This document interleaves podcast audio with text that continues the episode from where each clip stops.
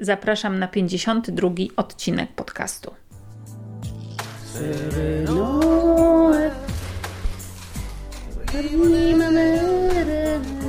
Jak nagrać to, co zdarza się pomiędzy ludźmi?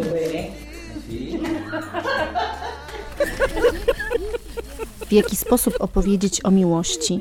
Gdybym mogła się śmiać, to bym się śmiała od rana do wieczora. No. Spokój. Wolności, Igor! Chodź, godności. chodź, Igorku, chodź. A to znaczy co, już zaczynamy? Już wszystko tak? Zapraszamy na podcast Torby Reportera i Podcastera. Uczymy, jak robić dobre audio.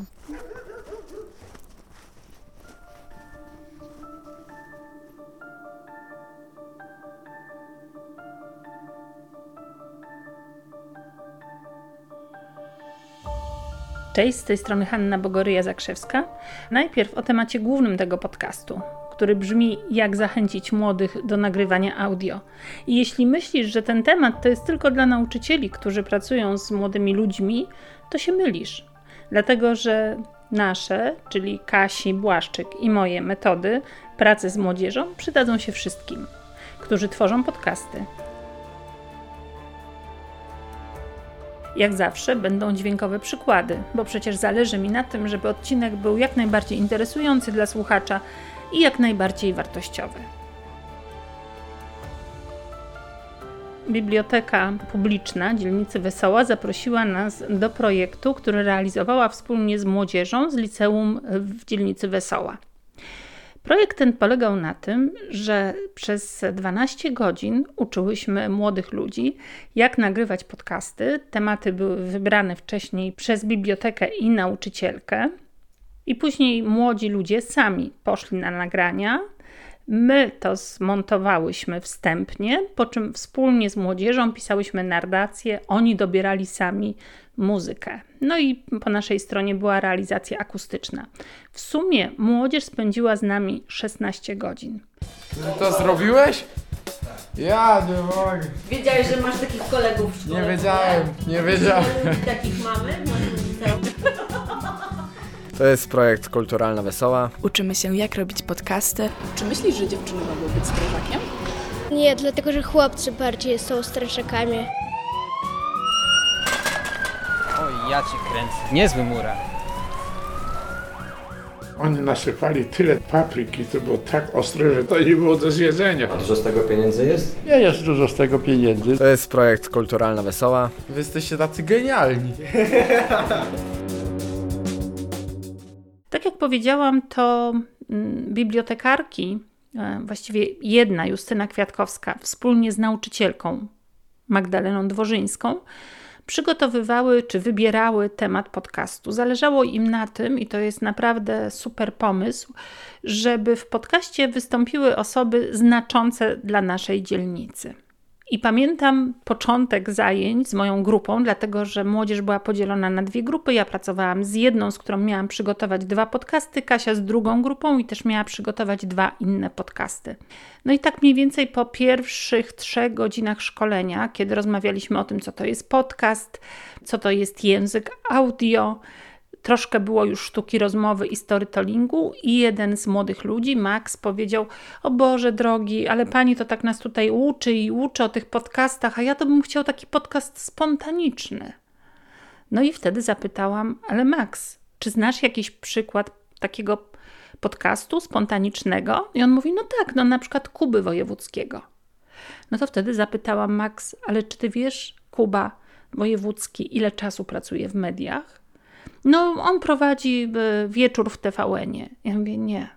On pracował przez długie lata, właściwie od swojej młodości, w programie trzecim radia. Chyba też jeszcze w jakichś innych programach radiowych. A później prowadził X Faktora, a później, czy Idola, a później występował w telewizji. Ta spontaniczność to jest tak jak z aktorami, którzy improwizują. Najpierw trzeba mieć bazę, a później można być spontanicznym, można improwizować. Chyba nie do końca przekonałam wtedy Maxa, który był w takiej lekkiej kontrze do tego, co robimy, ale we wszystkim brał udział, na szczęście. I po tych pierwszych godzinach zajęliśmy się konkretnymi tematami podcastów. I do dzisiaj pamiętam ten moment, kiedy z taką, jakby to powiedzieć, z takim lękiem, obawiając się reakcji młodzieży, powiedziałam: Pierwszy podcast będzie przygotowany z panem, który jest malarzem tutaj u nas z dzielnicy Wesoła, Wieńczysławem Pyżanowskim, bo on był uczniem Ludwika Maciąga. I chcemy, żeby było i o Ludwiku Maciągu, no i oczywiście o panu Pyżanowskim. I tu spodziewałam się, przyznam się szczerze, że młodzież powie: O Boże, ale nudy, przecież my się nie znamy na malarstwie, po co nam to? A tymczasem usłyszałam, jak Wojtek mówi: Boże, zawsze chciałem poznać pana Pyżanowskiego. Mi to nazwisko nic nie mówiło, nie wiem jak tobie e, mówi, czy kiedyś słyszałeś to nazwisko wcześniej. Ale oto Wojtek, licealista z pierwszej klasy chyba liceum, mówi, że zawsze marzy, żeby go poznać. No więc oczywiście zapytałam, ale dlaczego, skąd go znasz? Pani od plastyki nam o nim mówiła, a ja też maluję. No to było dla mnie niezwykłe i to też mnie czegoś nauczyło, że nie należy zakładać wcześniej, że coś może być nudne, że coś może się nie podobać. Bać się tego nie należy, tylko po prostu najpierw spróbować przedstawić, zobaczyć, jakie będą efekty. Nie zakładamy nic z góry. I teraz wracając do Wieńczysława Pyżanowskiego i tego podcastu, oczywiście było wiadomo od razu, że Wojtek będzie główną osobą, która będzie rozmawiała z panem Wieńczysławem.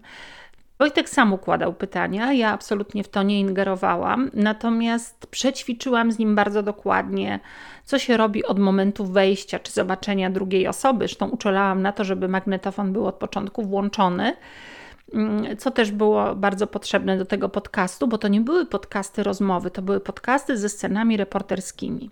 To posłuchajmy początku tego podcastu z Wieńczysławem Pyżanowskim. Wszystko zaczęło się od warsztatów i przydzielenia tematów. Dzielimy się teraz na grupy, kto będzie z kim nagrywał, więc poproszę, żeby się zgłosiły osoby do Wieńczysława Pyżanowskiego, które będą z nim rozmawiały o Ludwiku Maciągu. No to ja mogę. Ja też mogę, Oliwia. Wojtek, Wojtek. dołączysz? Wojtek Jasne, dołączysz, oczywiście. dobra. Czy coś w ogóle wiecie o tych nazwiskach, czy nie? Wiem, że na pewno malował mural tutaj nie, niedaleko w jakiejś szkole, nie pamiętam Ale kto, Ludwik Maciąg czy Wieńczysław? E, Wieńczysław Pyżanowski. Też z tego, co mi się wydaje, bardzo pan Wieńczysław Wieńczysław lubi malować też takie obrazy o tematyce historycznej, a jest to dziedzina sztuki, którą również ja uwielbiam. Bo obaj jesteśmy twórcami realistycznymi. Bardzo się cieszę, że będę miał okazję poznać tego człowieka. Wojtek wtedy jeszcze nie wiedział, co go czeka. Z taką interpretacją tego tekstu się nie zgadzam. No to jest bardzo trudne pytanie. Nie bardzo rozumiem pytanie. Dziwne pytanie. Jaki był koniec? To jest ciekawe, dlatego że koniec był zupełnie niespodziewany. No to przyjrzałem tak naprawdę moje, moje kartki. No i szkoła pytań jak na razie żadnych nie mam. Całe szczęście. Zmęczył się pan bardzo? Nie, nie. Nie codziennie się siada i gada przez ileś tam czasu. Swoją drogą, no muszę tu młodego człowieka pochwalić. No, umiejętność słuchania i zadawania pytań i słuchania jest wyjątkową umiejętnością. To też jest sztuka. Przyznam, że bardzo się cieszę, że mogłem Pana poznać. Pojawiło się wiele przepięknych cytatów e, samego Norwida. Jednocześnie takich anegdot życiowych dotyczących nawet sztuki, które mi się bardzo podobały i odpowiedziały na niektóre moje pytania i ukierunkowały też moje myśli w jakimś tam kierunku w sztuce, tak? Na czym ona polega w rzeczywistości. To też jest taka jedna z myśli profesora, że trzeba ufać sobie. Jasne, że trzeba tam się rozglądać po świecie, obserwować go, wyobrażać sobie i tak dalej, budować warsztat, ale również właśnie ufać sobie, swoją wrażliwość. No ja tak mam, że gdzieś tam tak we mnie mocno się działy różne rzeczy, że często się wstydziłem, że ja taki jestem że, a że świat czy moda jest zupełnie inna niż ja. Po czym okazało się, że ta moda minęła dawno i jest następna i następna i następna, a ja cały czas jestem sobą. Bo to jest najważniejsze.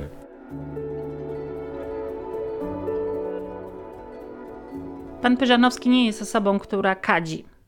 Więc jeżeli powiedział, że ten młody człowiek mu się podobał, to naprawdę tak było. Oczywiście bardzo się ucieszyłam, Wojtek również, Po to między innymi były te warsztaty i po to młodzi powinni robić podcasty, żeby prócz sztuki rozmowy, pracy nad głosem, pracy, nad tremą, uwierzyli w siebie, zyskali większą pewność siebie. A po tym podcaście na pewno tak się stało. My młodych ludzi uczymy też nagrywania dźwięków, takiego wyczulenia na dźwięki. I moją wielką radością było to, że Wojtek razem ze swoją koleżanką, jak poszli w miasto, to znaczy w naszą dzielnicę wesołą, żeby zobaczyć jeden z murali namalowanych przez e, pana Pyżanowskiego, pamiętali o tych dźwiękach. Zacznijmy od początku. Wieńczysław Pyżanowski to nie tylko artysta, ale też mieszkaniec Wesołej, autor muralu przy klubie Kościuszkowce na osiedlu Wojska Polskiego. Ale czy mieszkańcy o tym wiedzą? Zna pan postać Wieńczysława Pyszanowskiego? Znam. Kolega mój, no mów. O, a skąd go pan zna? O Boże, ale w czym problem jest? Chcemy wiedzieć, na, w jakim stopniu mieszkańcy Wesołej znają w ogóle postać tej osoby. Może stara gwardia to może go zna, bo z tych młodych to nie, bo on tutaj już nie mieszka, nie? Tu już nie tworzy. Artystą jest, nie? Pyżanowski, nazwisko to znam. No ja no słyszałeś, ale ja słyszałam, no. A słyszały Pani o jego twórczości? Coś wiedzą, co tworzył ostatnio? Proszę pana, no rzekomo tu pracował kiedyś, ale jak ja przyszłam do pracy, to on już nie pracował. On tutaj malował jakieś obrazy, prawda? No znam jego dawną żonę na przykład, prawda? No i to więcej to nic nie wiem, no. Ja nie wiem, czy ona jest malarką, czy on był malarzem. Czy wiedzą Państwo, kto jest e, namalowany na tym muralu? Chyba brygada jakaś lotnicza. To jest amerykański żołnierz Marian Cooper. No nie wiem tam. Jak chcecie sobie do- dobrze z- zobaczyć, to ta jest kluczyk od furtki tam. Możecie iść i sobie otworzyć furtki i zobaczycie cały ten, z przodu ten mural.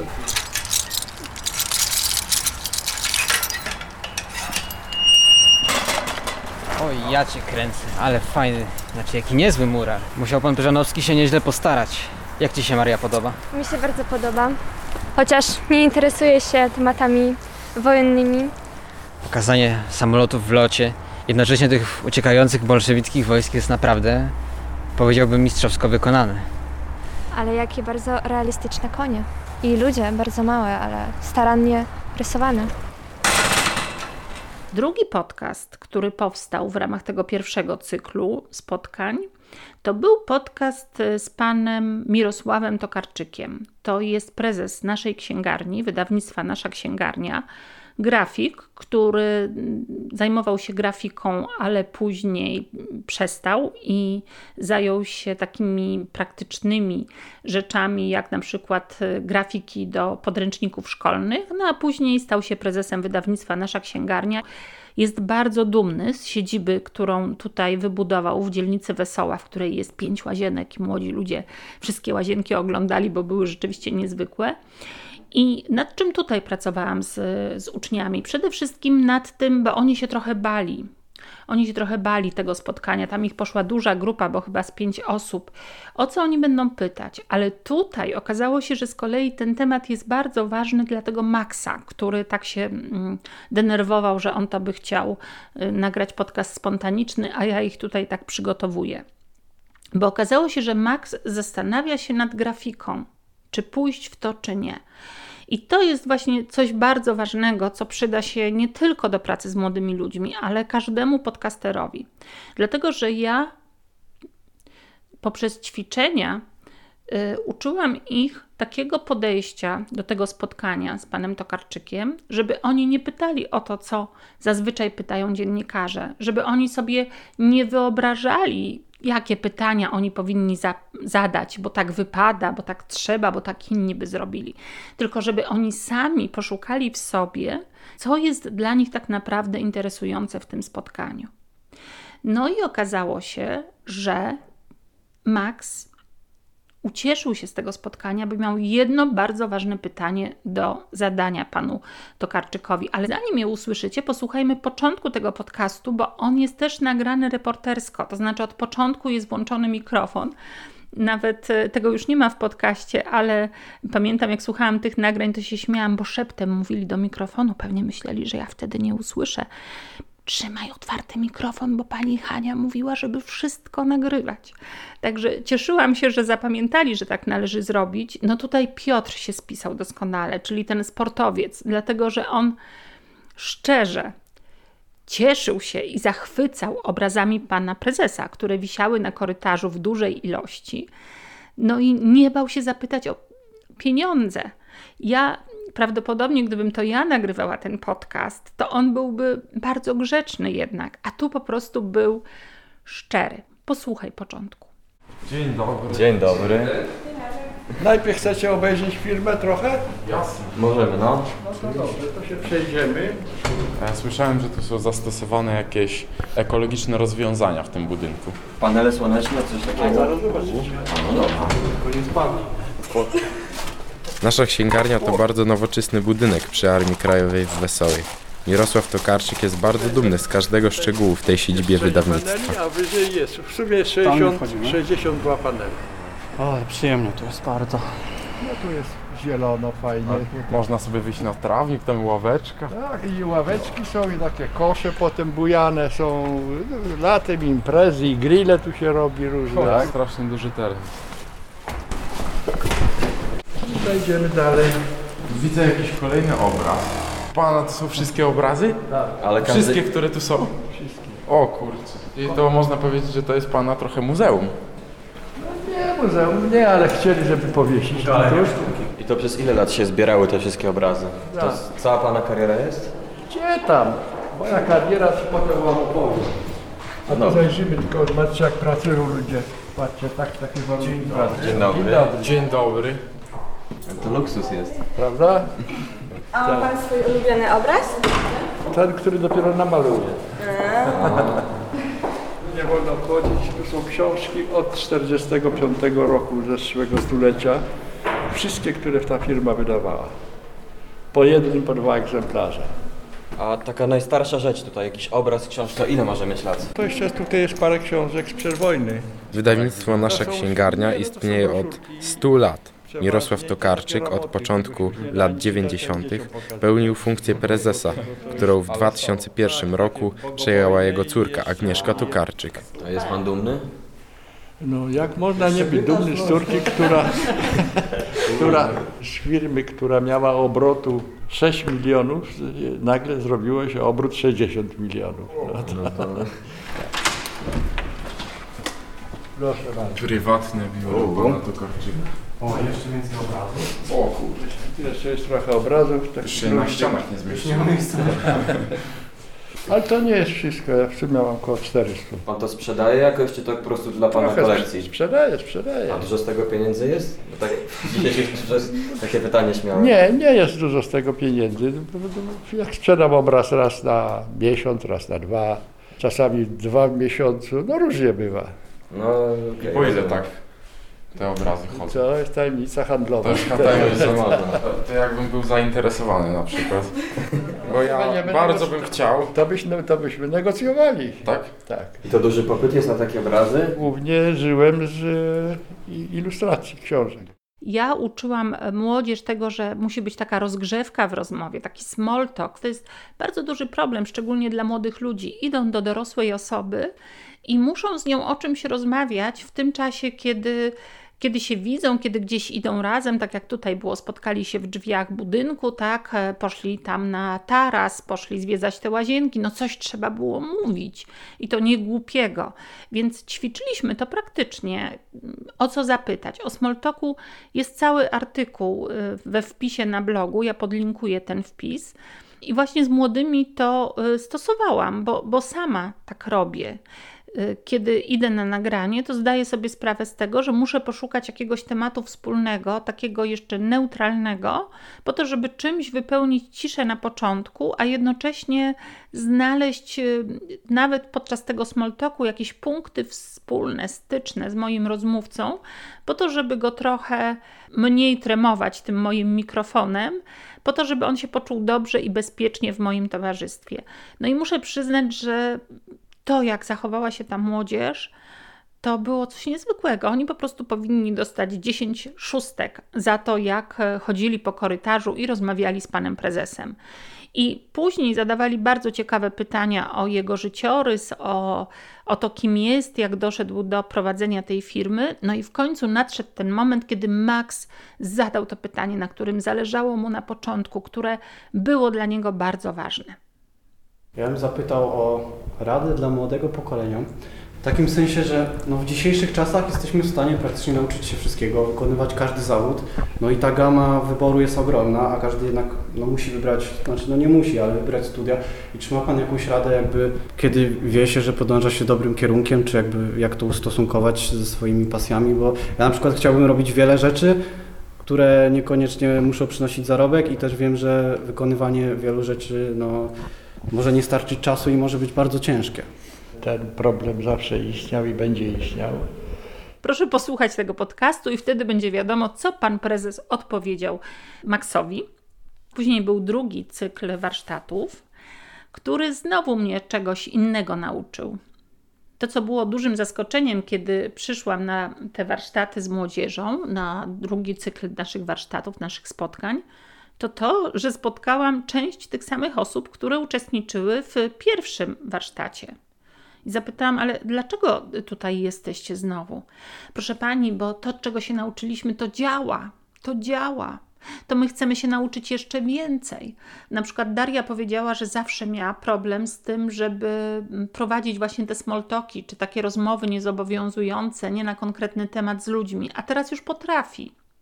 Dużo e, dobrego dowiedziałam się od uczniów i upewniłam się, że to, co robimy, to jest dobre i że to jest przydatne. No, w związku z tym miałam jeszcze większą motywację do pracy, ale byłam też lekko przerażona.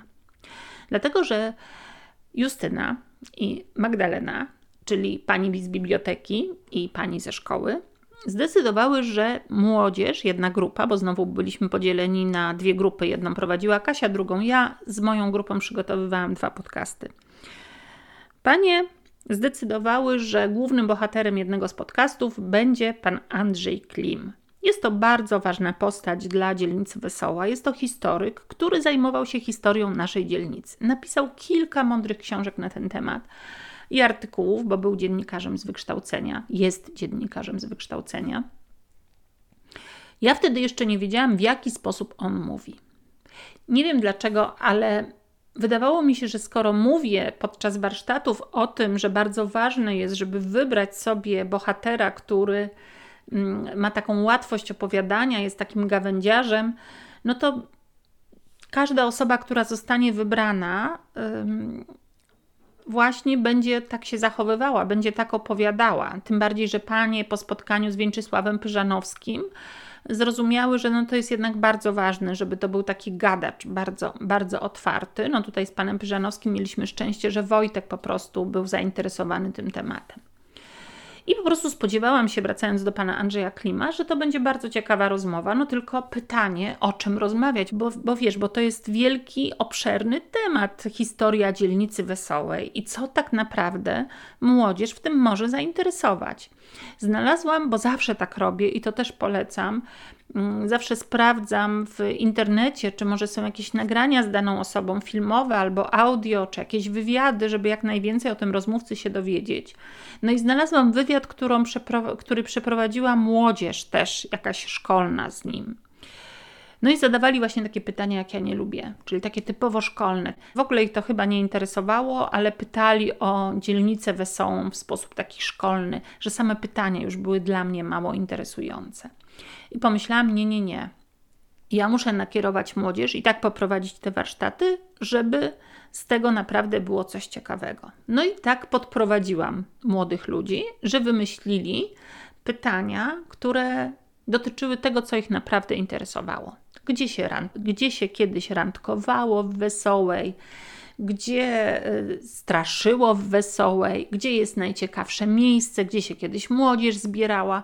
Wiecie, takie pytania nie o historię wprost, ale jednocześnie, no, kiedy byłaby fajna odpowiedź, to można by było tej młodzieży, o tej dzielnicy też poopowiadać i o tej historii w taki sposób y, y, zupełnie niewymuszony i nieszkolny. Wpadłam na to, że może być pewien problem z panem historykiem i z, z, tymi pytaniami, bo spodziewałam się, że skoro on napisał te książki, napisał te artykuły, to jest mądrą osobą, która może trochę się zdenerwować, że młodzież przyjdzie z takimi pytaniami. W związku z tym wykonaliśmy pewne ćwiczenie. Zawsze ćwiczę z młodymi takie sytuacje, żeby ich przygotować e, na to, co się może stać. Mianowicie ja udawałam bardzo mądrego historyka, a młodzież miała mi właśnie zadać te pytania o randki i tak dalej. I kiedy mi zadali to pytanie, no to ja wcielając się w rolę historyka powiedziałam, no co to w ogóle za pytanie? Co to, ja tutaj mam tyle książek napisałam, a ty mi tutaj takie pytania zadajesz.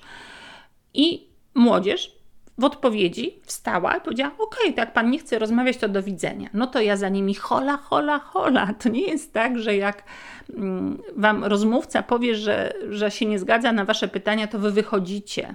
Wy musicie natychmiast wymyślić taki sposób, żeby tę rozmowę jednak przeprowadzić. No i muszę przyznać, że to było dla nich na początku trudne, ale bardzo dobrze sobie poradzili z tym, z tym zadaniem i w końcu tak mi odpowiadali, że ja zdecydowałam, ok, no to mogę Wam odpowiedzieć na te Wasze pytania. I uznałam, że młodzież jest przygotowana, fajnie pójdzie. Poszli na nagrania. Wrócili z tych nagrań. Miny mieli nietęgie, tak bym to określiła ale powiedzieli: Pani e, Haniu, pani tego posłucha, ale to nie jest dobry materiał. Ja tego posłuchałam i trochę nawet byłam zła, dlatego że e, pan historyk w sumie dokładnie tak zareagował, jak ja to zagrałam w scence z młodzieżą na warsztatach. Myślałam, że się ucieszy, że młodzi ludzie przychodzą, żeby zyskać jakąś wiedzę od niego, a tymczasem on ich tak e, potraktował, no trochę z góry.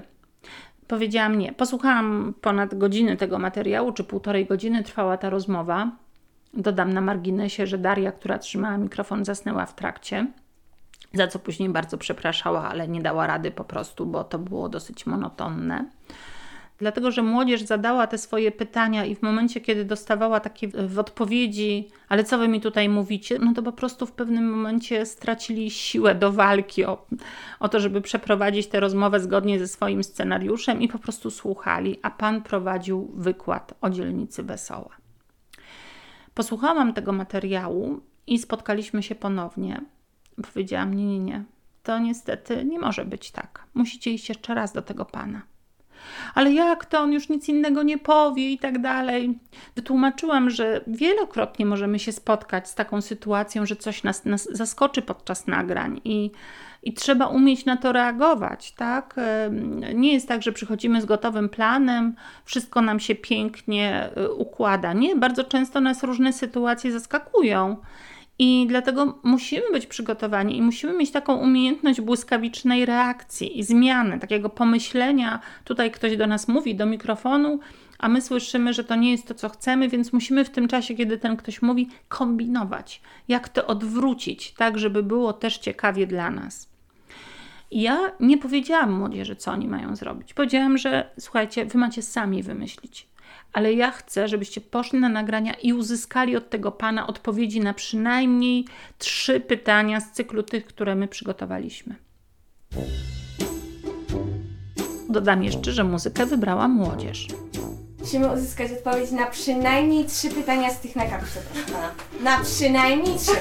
A, dzień dobry, to już było jedno pytanie. Nie, to nie są pytania, są na kartce, proszę pana. Dlaczego Marta musi uzyskać odpowiedzi na te trzy pytania? Bo podczas pierwszego spotkania było tak. E, to ja może przedstawię. My tu mamy Tak. Darię, Martę i Julię. Pan Andrzej Klim. Dobra, to czego ode mnie oczekujecie? To my na pewno chciałybyśmy pozadawać nietypowe pytania tak naprawdę. Mamy takie pytanie na przykład, czy była jakaś, jest może, legenda miejska o Wesołej? A czy jest w ogóle coś takiego jak miasto wesołe? To ja mam pytanie. Stworzył pan już kilka książek. Gdyby teraz miał pan napisać książkę z fabułą, taki prawdziwy, krwawy kryminał i osadzić go tutaj w Wesołej, to w jakich miejscach by go pan stworzył? Śladu pojęcia nie. Takie miejsca, które są dla pana w jakimś stopniu ważne i interesujące. ale nie pytajcie mnie o miejsca, które są dla mnie Ale ważne. oprócz właśnie takich Pytajcie o o miejsca, takie... które są dla was ważne. Chodzi mi też o takie, jak są te wszystkie właśnie legendy miejskie, typu gdzieś straż, czy gdzieś jest coś nawiedzone. Zna Pan jakieś takie jedno miejsce? Nie. Nie ma tutaj Nie ma. Wesołej Nie ma, nie ma, nie ma. Pan Andrzej Klim jest pasjonatem historii, autorem książki Stara Wesoła i wydawał także przez wiele lat lokalną gazetę. Mimo tych trudności w rozmowie, to jednak kilku ciekawych rzeczy podczas pierwszego spotkania udało nam się dowiedzieć. Na co oni wpadli? Wpadli na to, żeby zabrać ze sobą kolegę z klasy, który interesuje się historią, i na wejściu powiedzieli panu Andrzejowi, że jeżeli chce porozmawiać z tym oto młodym człowiekiem, który się interesuje historią, to najpierw muszą odpowiedzieć na ich pytania. To zostało powiedziane z uśmiechem, bo gdyby to było na poważnie i takie, jakby Marta tak groziła, porozmawia pan, jak pan odpowie na nasze trzy pytania. Nie, ona to robi z uśmiechem, aż trudno jej odmówić. To jest jakiś sposób właśnie komunikacji z trudnymi bohaterami, i to ćwiczyliśmy na warsztatach, i ja byłam bardzo zadowolona, że to zagrało.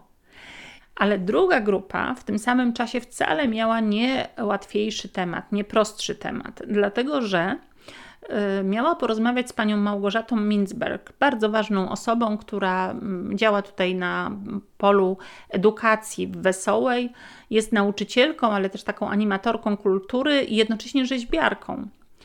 I Bałam się trochę, jak młodzież sobie poradzi, bo posłuchałam też oczywiście w internecie różnych wywiadów z panią Małgorzatą i pomyślałam sobie, że to nie są proste tematy.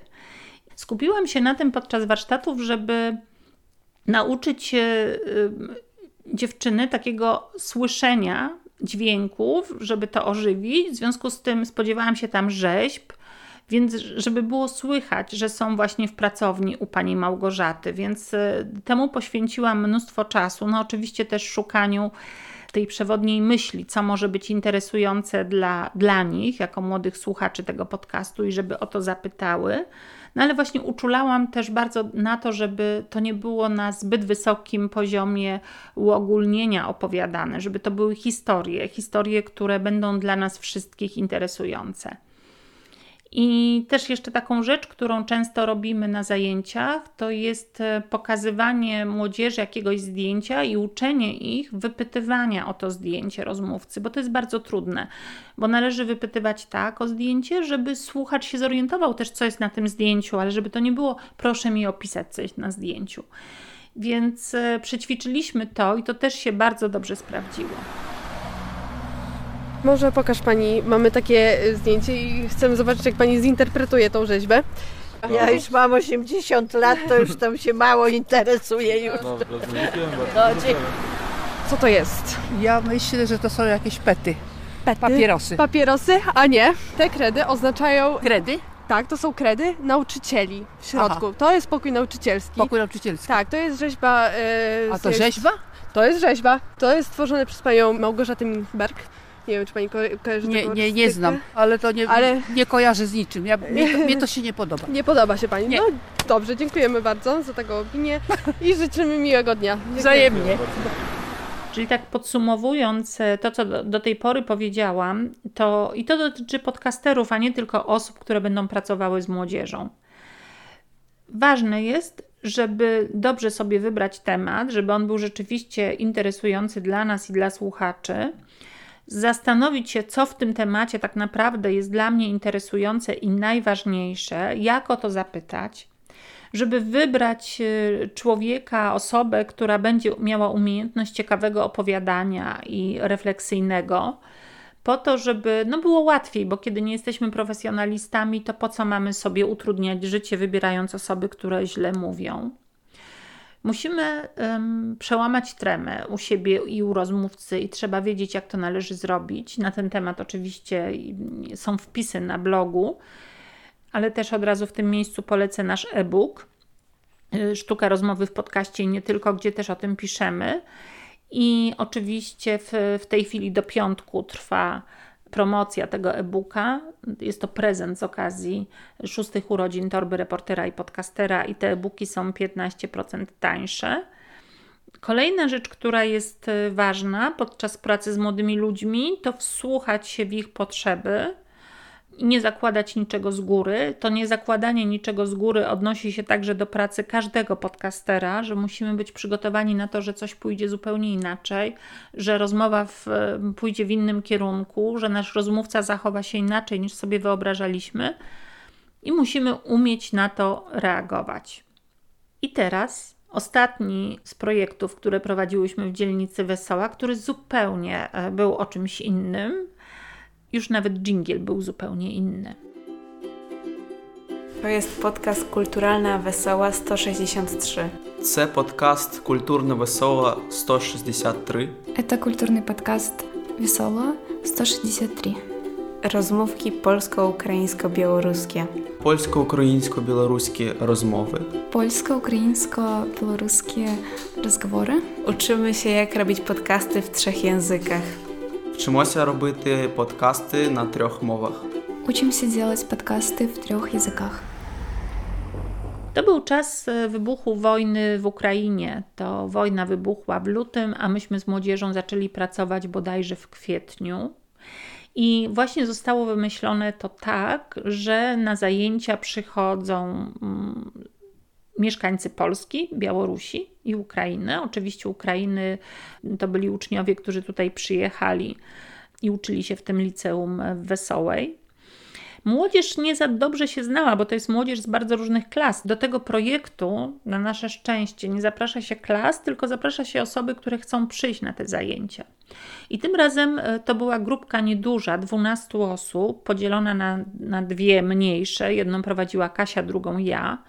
Tych zajęć też było mniej, bo spędziliśmy ze sobą dwa razy po 6 godzin, ale to były niezwykłe jednocześnie warsztaty. Ja nie wiem, jak to się stało, to znaczy domyślam się, że, że sztuka rozmowy spowodowała, że wytworzyła się niezwykle szczera, taka otwarta atmosfera, która doprowadziła do tego, że następnego dnia młodzi sami z siebie, w ogóle nieproszeni, niepytani, bez żadnej, nie wiem, podpowiedzi z naszej strony, przynieśli instrumenty na to spotkanie, przynieśli jedzenie Polacy przynieśli polskie jedzenie, ja miałam w grupie Ukrainki dwie, więc one przyniosły swoje potrawy, pierogi, o ile pamiętam, i śmietanę. No oczywiście na początku tych zajęć e, w obu grupach rozmawialiśmy o tym, jak sobie wyobrażamy Ukrainę. Oni opowiadali, jak sobie wyobrażali Polskę. Kasia miała też osoby z Białorusi, więc jeszcze włączyła ten wątek białoruski. No ale później była normalna sztuka rozmowy. I y, podcast, od razu powiem, powstał z, z tych zajęć, to znaczy z tego, co się wydarzyło na zajęciach. Ja go zmontowałam. Tym razem nie było narracji młodzieży, muzyka nie była przez nich wybierana. Jedyne co, to jeszcze wyszli nagrać y, sondę, ale o tym za chwilę. I sztuka rozmowy, sztuka słuchania to jest bardzo trudne dla młodych ludzi. Tymczasem oni pilnie wykonywali wszystkie ćwiczenia i widziałam, że mieli z tego radość, i następnego dnia zobaczyłam, że oni to rzeczywiście stosują w życiu. Dlatego, że mieliśmy takie trudne ćwiczenie. Mieli przynieść e, jakiś przedmiot z domu, który jest dla nich ważny, i mieli o nim opowiedzieć storytellingowo, czyli w jak najciekawszy sposób. I to było wzruszające, dlatego że chłopcy, jeden ubrał koszulę dziadka, drugi ubrał sweter dziadka i opowiadali o swoich dziadkach. Nie spodziewałam się tego, opowiadali z miłością. E, jedna z dziewczynek przyniosła krzyż harcerski i książkę po angielsku Ani z Zielonego Wzgórza i powiedziała, że to były rzeczy, które ją bardzo wzmocniły, bo ona e, padła ofiarą przemocy w szkole, przemocy psychicznej. No i Nagle doszliśmy do Nasti, czyli do Ukrainki. My nie rozmawialiśmy o wojnie podczas tych zajęć, nie chcieliśmy wywołać żadnej traumy, bo to naprawdę wszystko było świeże. Wszystko to, co było związane z wojną. No i Nastia tak oto zaczęła swoją historię. Nastia przyjechała do Polski po wybuchu wojny. Zastrzega się, że nie mówi po polsku ale czy faktycznie nie można jej zrozumieć? Ja mam e, taki pierścień, tak. E, moja babcia e, dała mi ten pierścień 24 lutego e, rano i powiedziała, że będzie to mój m, może talisman, e, będzie ochroniał mnie, e, a po 5 minut E, zadzwoniła nasza ciocia i powiedziała, że wojna zaczęła. Wszystkie rakiety, które były w te dwa pierwsze dni, spadły blisko mojego domu, no jedna nie trafiła w mój dom, na szczęście. szczęście. I ja myślę, że ten pierścień sprawdzie ochroni mnie i moją rodzinę.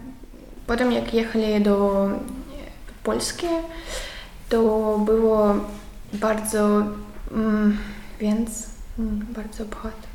Bardzo syren e, i gdzieś leciały rakiety, ale na, na szczęście było spokojnie wszystko mm, drogą do Polski. Dlatego e, ten pierścień jest bardzo ważliwy dla mnie i ja w Polsku jechała z jednym plecakiem i tam były cep, no, ciepłe rzeczy i to wszystko i nie mam tu żadnego nic z Ukrainy, okrem tego pierścionka, tak. My się o tej wojnie dowiedzieliśmy dopiero jak przyszliśmy do szkoły z rana. Y, U Was to się zaczęło dokładnie o której godzinie? Co było niezwykłe, młodzi słuchali.